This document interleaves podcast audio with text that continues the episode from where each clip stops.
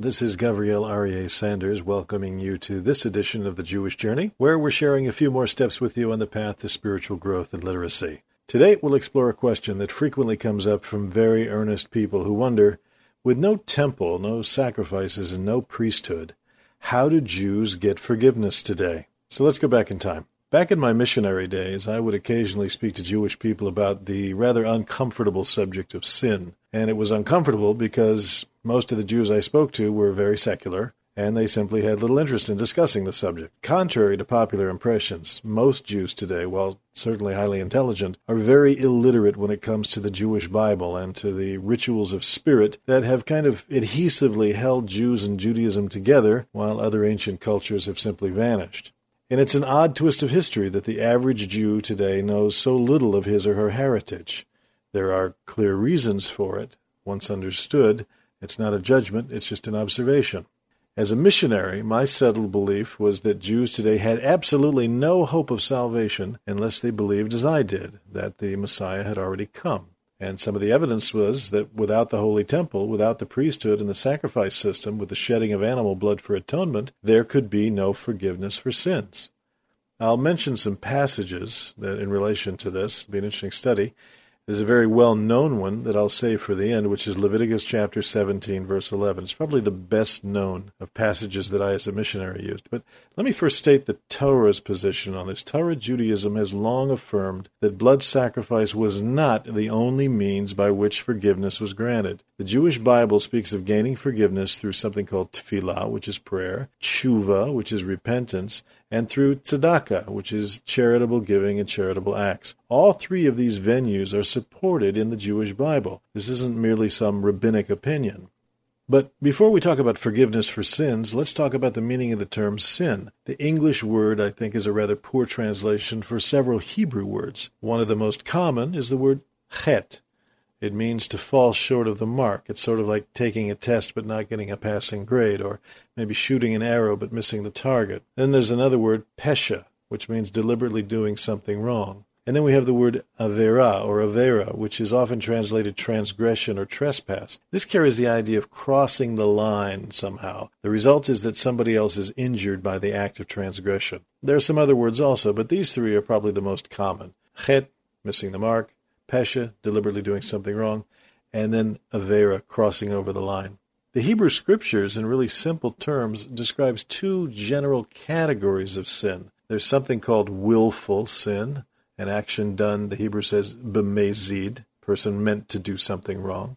And then there's something that's inadvertent, an action done beshogeg, person didn't mean to do something wrong. He didn't know it was wrong. Now, if I were to do something bemazed, deliberately, back in biblical times, then my way of making things right was not to rush down to the temple in Jerusalem and offer a sheep or a goat or a pigeon and say, okay, man, I'm glad that's over.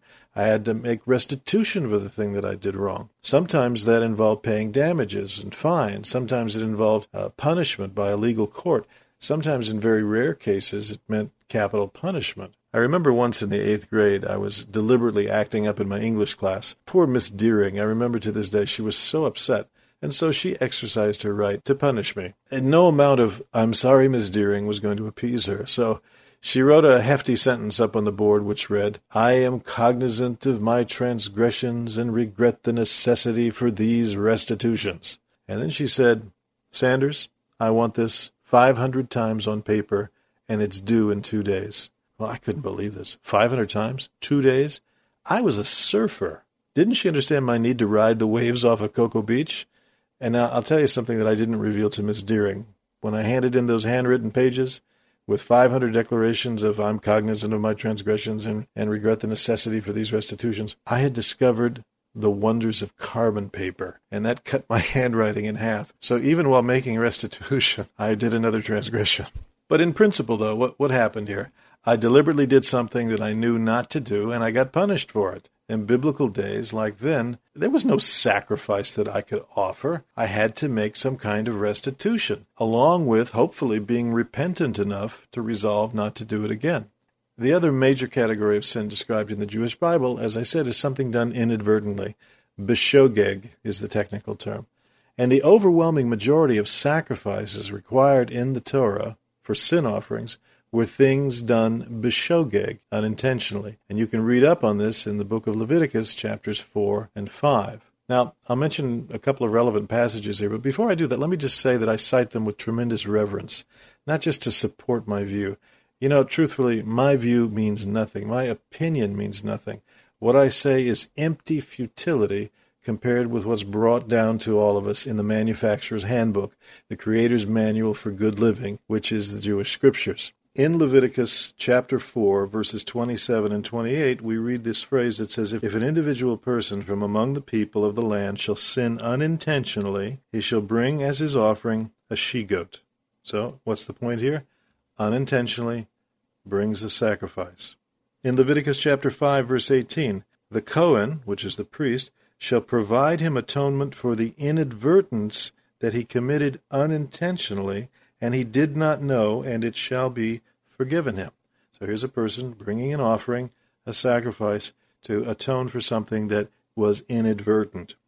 In the book of Numbers, chapter 15, verse 27, if one person sins unintentionally, he shall offer a she goat within its first year as a sin offering. The Cohen, the priest, shall atone for the erring person when he sins unintentionally before God to atone for him, and it shall be forgiven him. Now, the whole purpose of going through the whole rigmarole of an offering uh, for a sacrifice is for something you did unintentionally was so that you would remember the next time you found yourself in a similar situation. But the sacrificial system as described in the Torah was a vulnerable system. It was highly dependent on some very tangible and very limiting factors. Let me just mention three of them. First of all, there had to be a temple. There had to be a priesthood, and there had to be access to kosher sacrifices. What would a person do if he found himself without those? If there were no temple around, if he didn't have access to a priesthood, if, if he didn't have access to kosher sacrifices. Did that ever happen in the times of the Bible? Well, the answer is absolutely. In fact, King Solomon, who was the son of King David, during the very dedication speech at the completion of the Solomonic Temple, anticipated this very situation. Let me share with you a short excerpt from uh, his speech that was recorded in 2 Chronicles chapter 6, verses 36 through 39. So King Solomon is praying and he says, When they, speaking of the Jews, sin against you, for there is no man who never sins, and you become angry with them, and you deliver them to an enemy, and their captors take them away to a faraway or nearby land. And they take it to heart in the land where they were taken captive, and they repent, and they supplicate to you in the land of their captivity, saying, We have sinned, we have been iniquitous, we have been wicked, and they returned to you with all their heart and with all their soul in the land of their captivity, of those that had captured them. And they pray by way of their land that you gave to their forefathers, and by way of the city, that be Jerusalem, that you have chosen, and through the temple that I built for your name, may you hear their prayer and their supplications from heaven, the foundation of your abode, and carry out their judgment, and forgive your people who sinned against you. Now, this is King Solomon dedicating the temple, he recognizes at some point people could be taken away captive.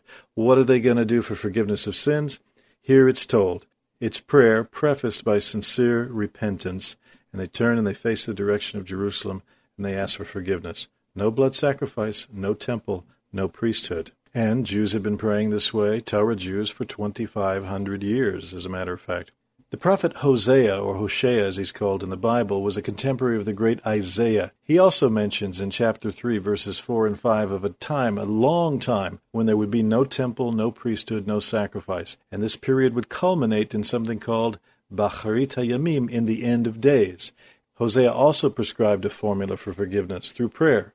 He says in chapter 14, verse 2, Chu imachem dvarim. Take with you words. Veshuvu el Hashem. Return to God and say to Him, May you forgive all iniquity and accept good, and let our lips substitute for bulls. There are three elements here expressed contrite preparation, take with you words. Tshuva, repentance, which is the returning to God. Shuvu el Hashem is tshuva, repentance. And then thirdly, there's prayer, which appeals to the divine nature to forgive. There's no blood sacrifice here and prayer is actually an acceptable substitute for it. And there are numerous examples of people being forgiven without any immediate or implied context of sacrifices. Take, for example, the people of Nineveh, the city where Jonah was sent to prophesy against them. He came, he warned of impending judgment, and they repented through three days and nights of fasting. Now, if you've ever experienced one Yom Kippur, imagine experiencing three in a row. Talk about a coffee headache. But there's not a peep in the four chapters of the book about any blood sacrifices to secure their atonement. And another example of immediate forgiveness based solely on confession King David was confronted by the prophet Nathan or Natan about his relationship with Bathsheba. This is in 2 Samuel 12:13. And David says to Nathan, I have sinned to Hashem, to God.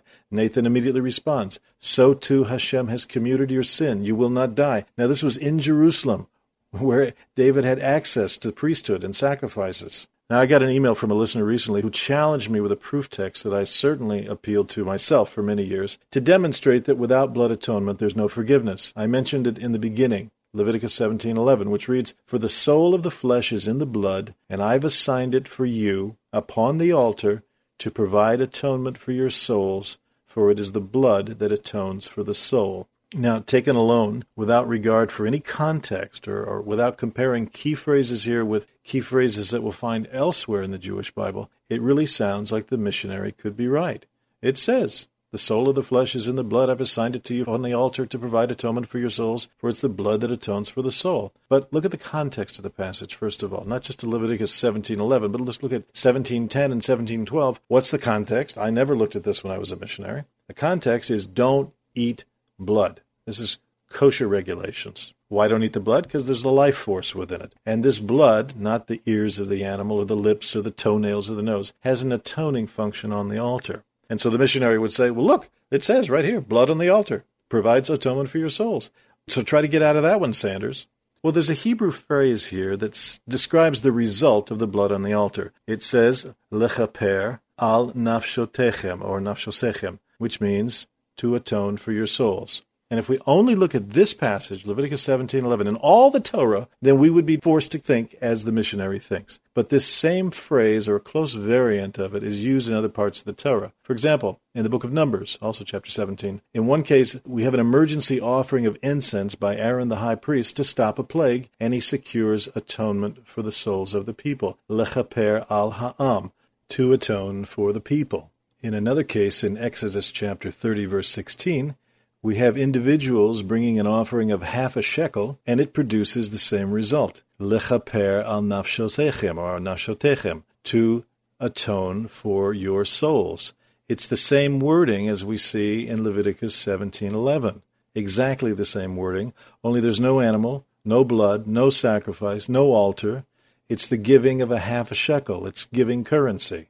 It's giving tzedakah, charity, in this case to the building up of the temple and it has the same result. So we began by asking the question Is blood atonement the only way that a Jewish person can gain forgiveness of sins? And we've demonstrated, very briefly, of course, that the answer is no. Sincere prayer, sincere repentance, and sincere giving of charity, tzedakah, are biblically prescribed actions that produce the same result as a sacrifice. We even have a case in Leviticus chapter 5, verses 12 through 13, where a poor person could offer fine flour as a sin offering, with the result that the Cohen would provide an atonement for the sin committed in ignorance. If anything, we can say that blood was one way, perhaps the weakest, that a person gained forgiveness in biblical times. But the principles of prayer, repentance, and charity were clearly the dominant ones. And there's more, much more to this subject. And if you're interested, I'm pleased to provide you with some links to more detailed resources. And we didn't even discuss here the power of Yom Kippur, the Day of Atonement. And I to say finally that we share this information in the spirit of promoting Jewish learning and living. If you're Jewish,